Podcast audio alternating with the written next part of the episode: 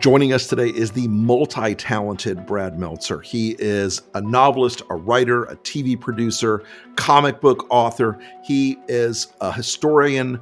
He is a guy who really has a beautiful command of both language and a beautiful command of our history. Brad's new book is the incredible The Nazi Conspiracy The Secret Plan to Kill Roosevelt, Stalin, and Churchill. This is one of those lesser known moments in world history that would have changed the ball game, I think, fundamentally. Brad is here to talk with us today about that, a little bit about history in general, and I look forward to this conversation very much.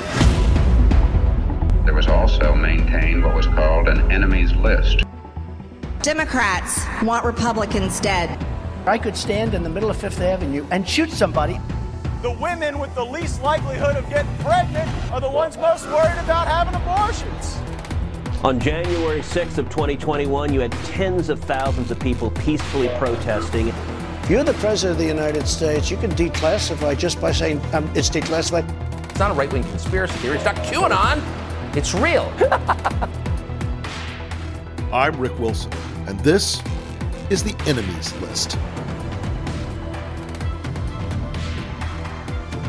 Brad Meltzer, welcome to the Enemies List, and tell us about your new project. Uh, of course. What a what a nice way to say. Tell us about the Nazis. Um, so Right. yeah, this this is my new my the newest book, uh, just out now, and it's called "The Nazi Conspiracy: The Secret Plot to Kill Winston Churchill, Joseph Stalin, and FDR at the height of World War II." And it was a story that I found, a true story, really happened that I found years ago. This is the height of 1943. And at the time, Joseph Stalin wanted the Allies to invade continental Europe because the Nazis were mm-hmm. killing him. He was getting devastated. So we started sending weapons, but he was like, no, you got to invade. And FDR said, we got to bring the big three powers together the United Kingdom, the United States, and of course the Soviet Union, because we got to get on the same page. We got to plan Normandy. We got to figure out troop movements. We got to figure out morale. And so this meeting was just vital. Millions of lives truly at stake. And to paint the picture, FDR arrives in Tehran, Iran, of all places. That's where the meeting's Right. taking place because Stalin wanted it there. And the motorcade's going down the center of the city, and everyone's all excited because the president of the United States is in Tehran, and they're all waving and craning their neck. And the president inside is waving back. But what no one knows is that that's not the president in the motorcade. It's actually a Secret Service agent who's a decoy. The real Franklin Delano Roosevelt is in a sedan that's a beat up sedan on the opposite side of the city. And he's ducked down and hiding in the back of this sedan, racing through the streets because they're worried someone's going to murder him. And I just ruined chapter one of the Nazi conspiracy, uh, but that's chapter one for you. You know, you have written a, uh, you're, you're a prolific author and you've got this great grasp of history. Um, what was it about this story and today that sort of was so compelling to you to write this? To, to write this particular piece of a very little known moment at, at, a, at a very important inflection point in our history. Yeah, I mean, listen, we can talk about the, the, you know, some of the Nazis you didn't hear about. And those are the titillating stories, but you just asked the key question, right? Which is, uh, it's very interesting for me to come on here and say, oh, you know, I, I have I found the secret plot to kill, you know, FDR and Churchill and Stalin, and and people have written about it before. You know, that's fine. What mattered to Josh Mensch, I who's my co-writer on the book, is we always say to ourselves, what's the book really about? Not the plot Mhm. part, but what's it real like? What does it have to say about today? Because history isn't worth studying just for like memorizing old dates and facts. History is only worth studying if it tells you and informs you about something today. So for us, um, listen, I'm Jewish. Anti-Semitism, when we started this book two years ago, we thought was at an all-time high and couldn't go any higher in modern time. Think Uh, again. once again, once again, we were wrong quickly uh, within days. But you know, we found in the book, you know, when, when Kanye West opens his mouth, when when Charlottesville happened, which of course it happened as we started writing the book, we all wring our hands here and we say, oh, "I can't believe that Nazis are in America, and I can't believe this is happening here." When we looked back at World War II, we found the Nazi rally that took place in Madison Square Garden. Sure. This is Sure, in the, the, heart of New York German City. German American Bund. Exactly what it was. That's who held the 20,000 of them packed into Madison Square Mhm. Garden in New York, all cheering with a giant banner of George Washington surrounded by swastikas. And the first speaker of the night says that if George Washington were alive today, he would be friends with Adolf Hitler. And you know, today it's Kanye West using his celebrity to mouth off, but back then it was Henry Ford and it was Charles Lindbergh. These sure. stories repeat. And to me, when you hear those stories, you know, the Holocaust doesn't start with death camps. It starts no, with not. slogans and propaganda and rallies and book bans. And it starts with, you know, native born white Germans pointing uh, hatefully and telling this hateful narrative about another group that those people are the cause of your problems. And if that story sounds familiar to you, Rick, right? It, it obviously should, and I've that's why we this somewhere. Book. You know, it, it, it's the degree to which you know the, the, repetition of historical patterns, especially regarding anti-Semitism, you know, just continues to to haunt this world. Uh, I, I think is one of the things that this book you know should remind us of and and that that the present day you know who thought as you said who thought in america in 2022 23 there would be people who not ironically or ignorantly uh, but but with intentionality believe hitler had the right idea and that this was the sort of thing that that uh, i mean it the shock effect of it is so is so powerful i think that it's hard it's hard for people of, of our of our generation to grasp because I think you know you and I both grew up at a time when a lot of people that we knew, you know, grandparents and even some people's parents had fought in World War II. It was a it was this this clarity for a long time. Um, but Nazism and anti-Semitism, it is there's something virulent about it that keeps bubbling up in the world, and and and maybe it's social media maybe it's just a you know a combination of other forces here in this country but it it does not seem we, we can't we can't seem to shake this ghost. Yeah and listen um, authoritarianism has a recipe and the recipe is that you have this you know tends to be an egomaniac who thinks he can solve all the problems or has this this love of power but then he has this you know you, you mix in a community that is economically suffering and then you mix in uh, the promise that those people are the reason for your problems, those people. And that's a code. And it was a code in World War II, and it's a code today. And back then it was the Jewish people, and sometimes you see it the black community, or it's the gay community, or the immigrant community. But when you hear those words, those people, that's when you have to use your voice and speak up and say something. And one of the reasons we wrote this book, you know, is not just to tell you some amazing Nazi stories and not even to tell you things about World War II you never knew and entertain right. you, but it's also to warn you. Because if you don't use your voice and you stand for that, it's gonna repeat. They, you know, they say Mark Twain said, although he really didn't say it, but he's attributed to him, that history doesn't repeat, but it sure does rhyme. And right now, man, exactly. it is rhyming. You know, it, it, it's rhyming and it's got a fat beat. So let's play out the counterfactual that's the sort of core of, of this question. Let's hypothesize for a moment that Hitler had successfully assassinated Stalin, Churchill, and Roosevelt in Tehran, or or anywhere else for that matter. What do you think? Uh, I mean, uh, uh, I, am com- it's a compelling, you know, counter argument, and you can go down a lot of different rabbit holes with it pretty quickly. But what do you think the outcome would have been in, in the broadest sweep? Yeah, and let's talk about how they were going to do it because it's just crazy. You know, one of the best stories in the book is um, about a not. You know, I, we all we all know FDR, we know Churchill, we know Stalin, and, and we all know those big players. But we do this thing in America where we kind of tell the story of how we punched the Nazis in the jaw and we saved the day for democracy, and it's such a simplified Hollywood version. I am much more fascinated by the bit players who play just as vital roles in an odd way. And there's a Nazi named Otto Skorzeny who we find we found sure. write the mm-hmm. book, and Otto. Skorzeny. Mm-hmm is this great um, historical character? I mean, unbelievable story. He's a he's a special operations guy. Adolf mm-hmm. Hitler invites him to the Wolf's Lair, to his secret headquarters, lines up all of his top special operations guys because he wants to see who the best one is. They're shoulder to shoulder, and Adolf Hitler asks them all one question. His question is, "What do you think of Italy?"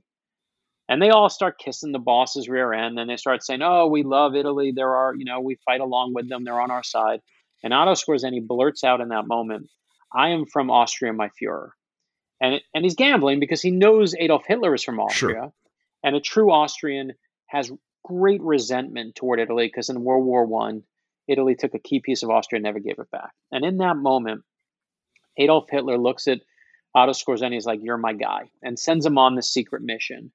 Uh, and that quickly gets him the, the nickname the most dangerous man in Europe. It's the Hmm. craziest moment in the book. We, in fact, I asked the editor, Josh and I asked the editor to put a photograph in the book of this moment because we're like, people are going to read this and they're not going to think it's real.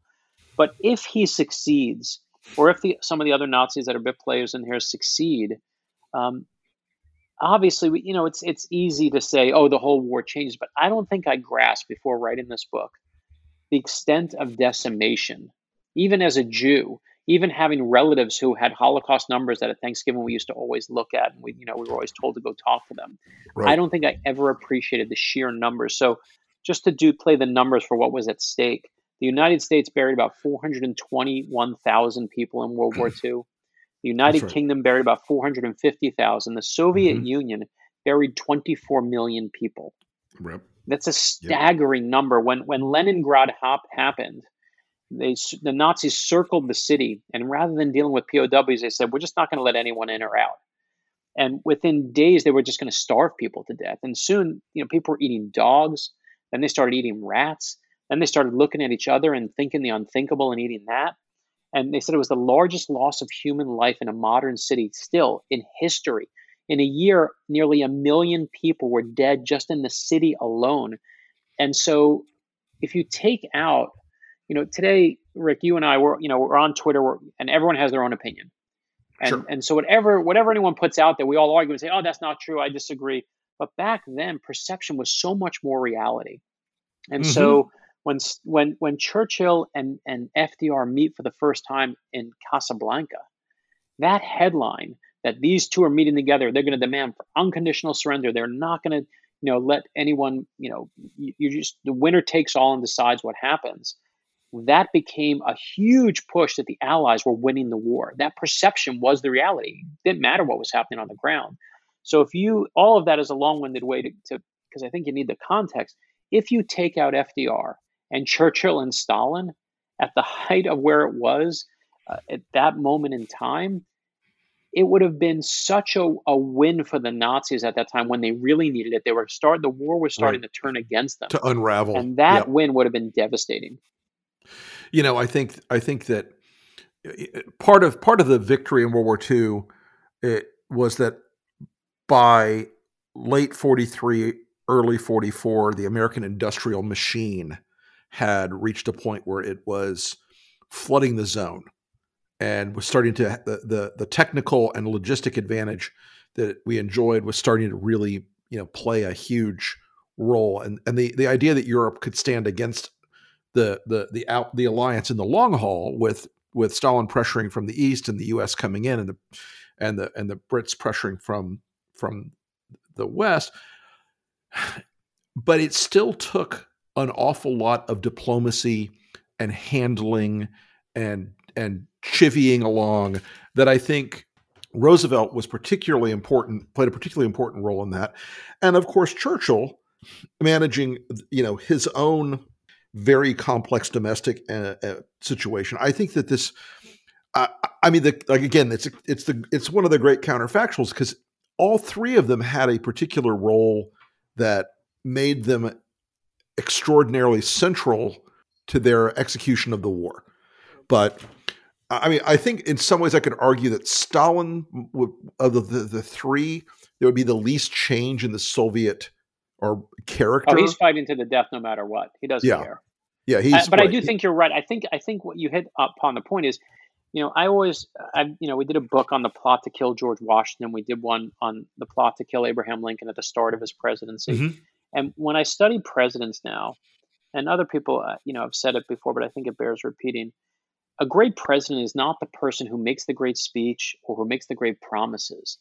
The people who we think of as the greatest presidents are the people who, when a disaster strikes, has nothing to do with why they started, but a disaster hits and they're able to pivot and deal with Mhm. that disaster. It's why, of course, as COVID hit, it was such a, you know, we all know the obvious reasons and the obvious presidents who can handle that disaster. But I will say it's vital to understand that FDR, the one belief he has, I feel like more than any other, is the his own belief in his own charm. He's on a charm offensive. And he's like, I can I can handle Stalin. Stalin likes me more, Churchill. I got him. And then he goes to Churchill and he's like, well, Churchill likes me more. I got him. And he's literally lying to Churchill and trying to meet with Stalin without Churchill because he's mm-hmm. trying to balance, you know, the, the, the three of them. And and the truth is, Rick, as you know, and and you just said, FDR is absolutely right. And and I don't think I appreciated until we really got knee deep in it that we, we tell the story of World War II as if our victory was a foregone conclusion, but it's not. It's really not, and it takes a lot of all. conniving and and charm and chutzpah and everything else that FDR brings to bring everybody together and be like, and Churchill at the end, they're like, listen, man, it's time. It's time. Normandy is time. Let's go. It's the you know the cross channel attack has to take place. You can't drag your feet anymore. Um, and and obviously that's what, of course, turn, you know starts really turning the tide and puts it all over the over, overboard. As a listener to this podcast, you know democracy is in danger in America and beyond. This titanic challenge requires a powerful response, and that's why Resolute Square was founded. The Enemies List is part of the Resolute Square family. We're a pro democracy network. The Enemies List is just one part of Resolute Square's pro democracy content and coverage. Our members get particularly exciting benefits exclusive live roundtable discussions with me, Joe Trippi, Reed Galen, Stuart Stevens, and Tara Setmeyer. In those discussions, you can ask us questions directly, as if you were in the room at a campaign strategy session. In these sessions, we'll give folks answers on how to fight back against the crazy, how to push back against the MAGA media, and how to communicate effectively in the battle for our democracy. We're building a new arsenal for democracy, and we could use your support. Head over to resolutesquare.com slash enemies to let the world know where you stand.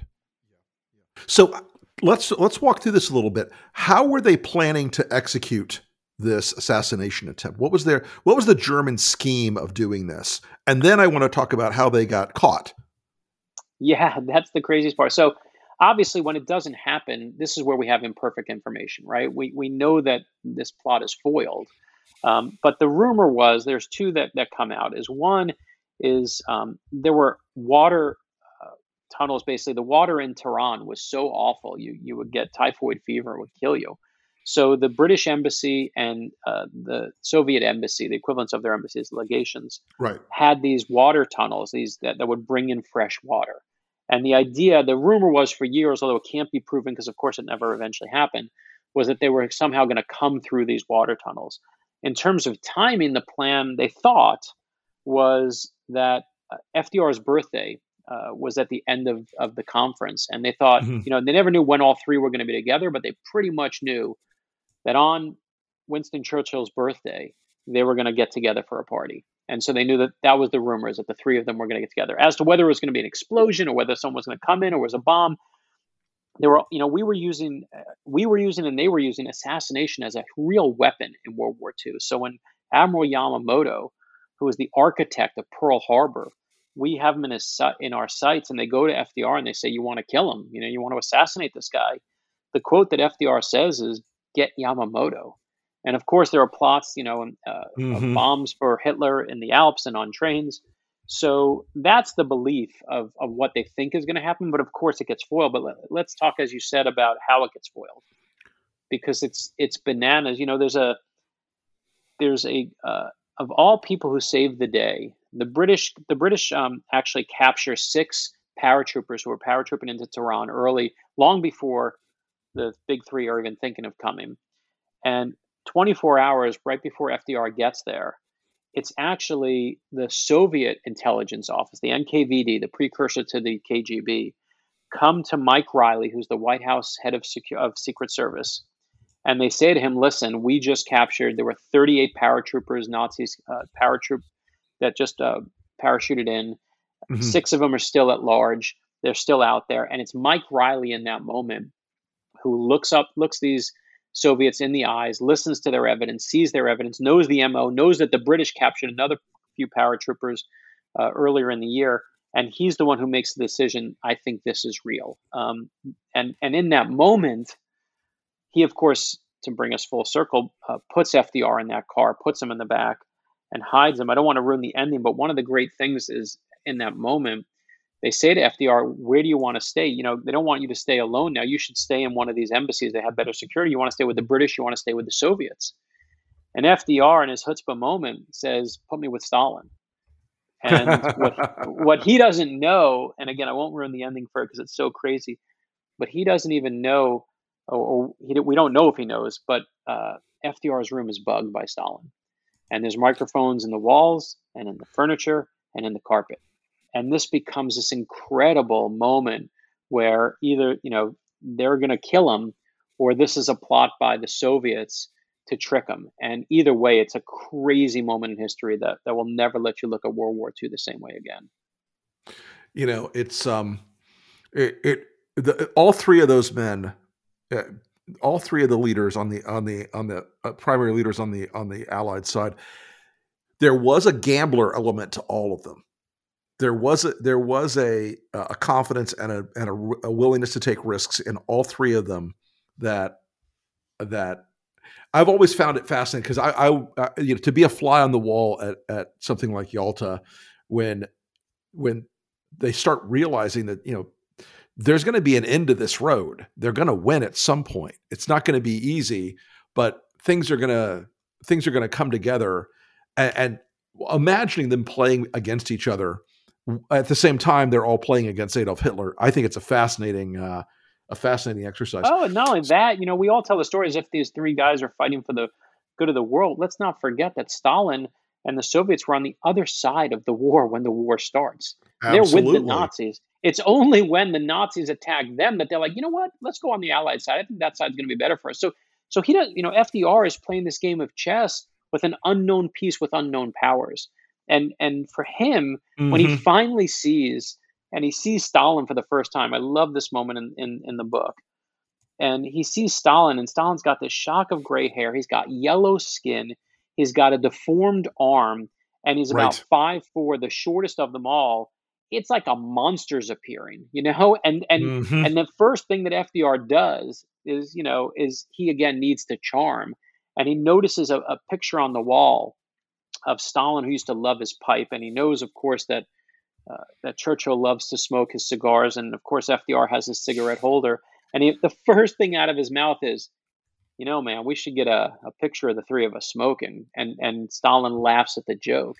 And I just love that he has no idea if Stalin's going to be like, "How dare you?" and "I want to kill you," or like, "You're my man." Um, but it is one of those moments where each of them are are trying to, you know, by the time you get to Yalta, they kind of obviously have been through it and they know what's going on. But sure. at this moment, none of them have ever met all three of them face to face together. And I love the fact that, as you said, each of them is trying to, they're gambling with, you know, millions, truly millions of lives at stake. That's why we tell the story of World War II. It's one of the few moments where you know who the good guys are, you know who the bad guys are. It's the time when the United States, you know, does the right thing, comes in, saves the day. When's the last time you can find some military battle where everyone agrees? And uh, oh no, and that's no, you never. know that that story is is not just the American dream, but it's it's part of the American myth and ideology. It's who we are. We believe in that. The idea of this bold strike against the Allies. I mean, when you get right down to it, the, there was a streak of gambling as er, erratic as it could be with with Hitler and the Nazis as well. They often tried for the, uh, the very name of the operation, long jump. I mean, the, they they tried these they tried these these sometimes ineffective, sometimes effective bank shots very frequently, and we came out of that we came out of that war in a very fortunate state. Uh, at the Listen, long, what's so what what's interesting to me, and I know you'll appreciate this because you you love the you know I, I know you know this World War II in and out, but I know also just from knowing you, even on our online friendship here, you love also the kind of uh, motivations behind these things and why we Absolutely. tell stories. Not just what story we tell, but why mm-hmm. we tell them. And, and, what was fascinating to me is when I looked at it, um, when when it originally happens, this plot happens. FDR comes back from Tehran because you got to ask yourself, why do we not know this story? Right? You and I are talking about it now for this time. How does how does no one know this story? The average person never heard this story in any of the history books, and when FDR comes back from the meeting, he holds a press conference at the White House. He says, The meeting went well. And by the way, the Nazis tried to kill me. It makes the front page of every newspaper. it's a major, massive story. But then what happens? Normandy. And 150,000 right. men go in the first wave, and a million more are standing by. And mm-hmm. this becomes a footnote to history. But what I love is, is as the 60s hit, And you know, it, it's obviously the Russian intelligence officers who saved the day. But as the 60s hit and World War II nostalgia starts to peak, the Cold War starts to peak, and guess what? We don't in America want to tell stories where the Russians are the good guys anymore. Right, where the NKVD so the story, was the were, oh, were the guys that turned over guys. the. we don't want to tell Soviets right. saved the day. We we tell new stories. We we that's where the story switches and becomes about oh they were trying to bug FDR. They're the bad guys in this story. And I'm just generally fascinated. You know, history is not math. It is not, it doesn't give you one answer. History is a bunch of perspectives, and what perspective you take gives you the story that you're going to hear. And I love the fact that you can track through history. You know, even even the name long jump is that wasn't even the real name of it. That that came when things got sexy and they wanted to sell it better. Right. Um, it's amazing how much misinformation was put out there because we didn't want to say man, the Russians did, did, did a solid here. And it's it, to me that's fascinating how we tell stories about World War II. Yeah, I mean the the the the whole good war narrative on our part it became this definitional element of American history, and and even more so once we got into the '60s and the counterculture, we we had the good war to still look back on. We had this. Oh, that was of, proof. That was proof we were good. Yeah, that was that, the proof. It's still, and by the way, it's still the proof right? We, we it's yeah. amazing to me that you'd think that at some point we could latch onto something else in our own history to prove that we're the good guys. And we're still going back. But the thing that we have to realize is World War II isn't that long ago. Barbara Walters and Anne Frank are born in the same year. One of them we, mm-hmm. we picture in black and white, and one of them, of course, just passed away, and we see her in color on TV. But it's not yep. that long ago. Uh, uh, like I said, I mean, I was born in 19, the end of 63, right on the cusp of the baby boomer to X generation. And World War II was a presence still in in the lives of every adult I knew growing up. It was something they had either experienced or their fathers had experienced. And and it is it's fascinating that ha, what a deep cultural mark it made on this country and and and I think it is. I think you're right. I think it is the you know the the good war aspect of it, and I think it's the you know that's the the the proof that we can do it right writ large. And you know, I, I guess one of the things I wanted to ask you about this too is know, so we play through that counterfactual, and if if all three of the of the Allied leaders had been killed, do you think it would have altered the whole outcome of the war? Yeah, I'm I'm not one of those people who feels like you know if it you know suddenly we're living with like Nazi banners in Times Square. You know, like I, no, I, yeah, I right. think I, I just I, maybe that's just reveals kind of how I view things. I, I don't think that the whole world changes on one person. I just tend to believe in the power of the ordinary person, and and and I like to think, I hope, you know, maybe this is more my hopes than what I think, but you know, we're down a path in the United States at that point. It's not just FDR driving the car alone and everyone's like, oh, "What's no, he right. doing?" I mean, right? We have yeah. all these people from Cordell Hull to you know everyone else saying this is what we have to do, and they're all behind him. So I like to think that we come together. The thing that I worry about, and it's a little bit what we talked about before, is um, back then the this was this was the key moment is is the Nazis could feel that they were starting to lose. And a victory like that, as you know, it's you know you don't have to watch the Rocky movies only to know it. Is like when you get that swell of adrenaline you know, not to compare World War II to Rocky two or three, but like you get that swell of adrenaline, and anything can happen. So, do I think it twists? Absolutely. Do I think it potentially like you know affects us in big ways, and and you know it can go other ways for sure. Um, but do I think that we suddenly lose the war because we lose these guys? I, I, I God, I hope not. Yeah, I, I, I hope not either. And and again, going back to my my World War II nerdishness, um, you know, we were already pumping out, you know, a half a dozen B seventeen bombers, you know, in the in the day shift. Um, at that point, every oh, every listen, it's, every it's, day. it's part of the. We're not even pumping out just like the metal and the weapons. We pump out Superman and Captain America, right? They come. They, Jerry Siegel and Joe Shuster, you know, mm-hmm. are two Jewish kids from Cleveland, Ohio. They're 17 years old when they come up with the idea of Superman. Right. World War II is starting to encroach.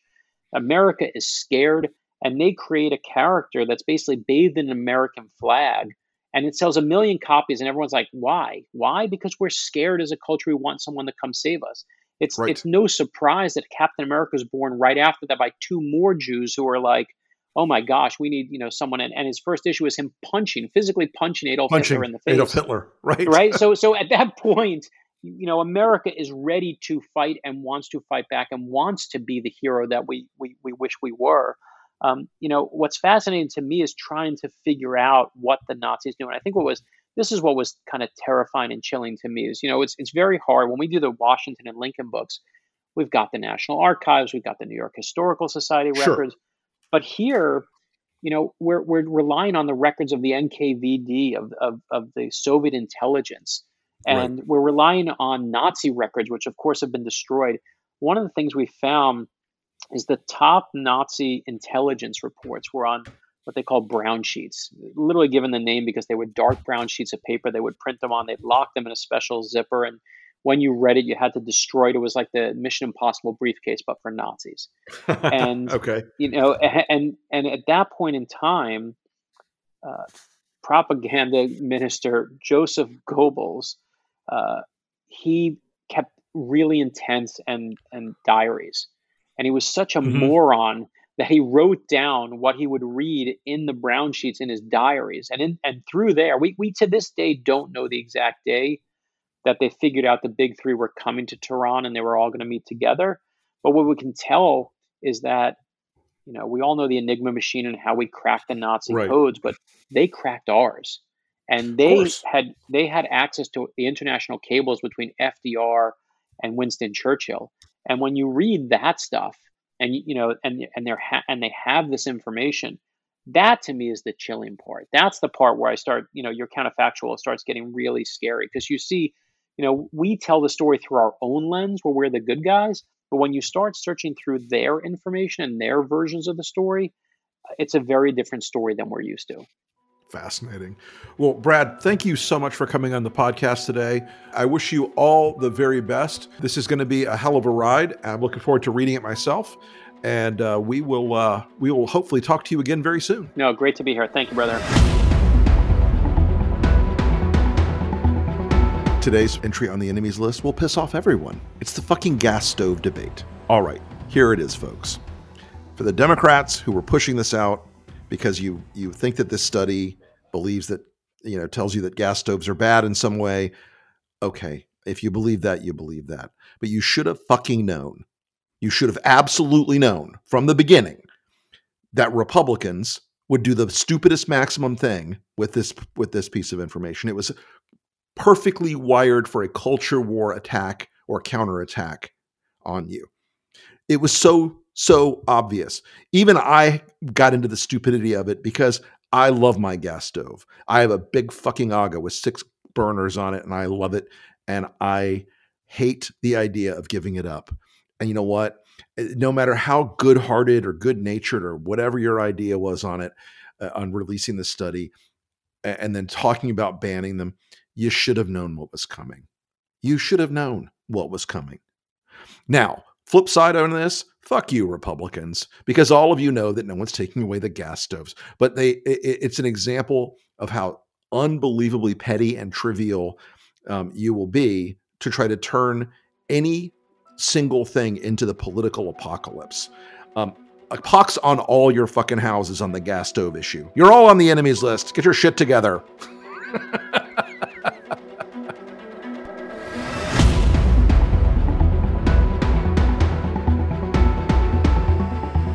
Thanks again for listening to the enemies list. If you have any comments, questions, or if there's someone you'd like to hear on the podcast, hit me up on Twitter at the Rick Wilson. Thanks again for the wonderful support you've shown the pod. We're growing fast. It really helps if you will share this with your friends, your family, and anyone else who, like us, is trying to save democracy. While you're at it, if you could rate and review the podcast, I would be very much appreciative. I know this is the sort of thing you've heard a billion times. Please rate, review, like, blah, blah, blah. But you need to do it. It really does help us a lot. We are slaves to the algorithm, my friends. And if you do this, it will help get the pod out further. Anyway, thanks again for listening. I'll see you next time. And remember, whatever you do, stay off the list.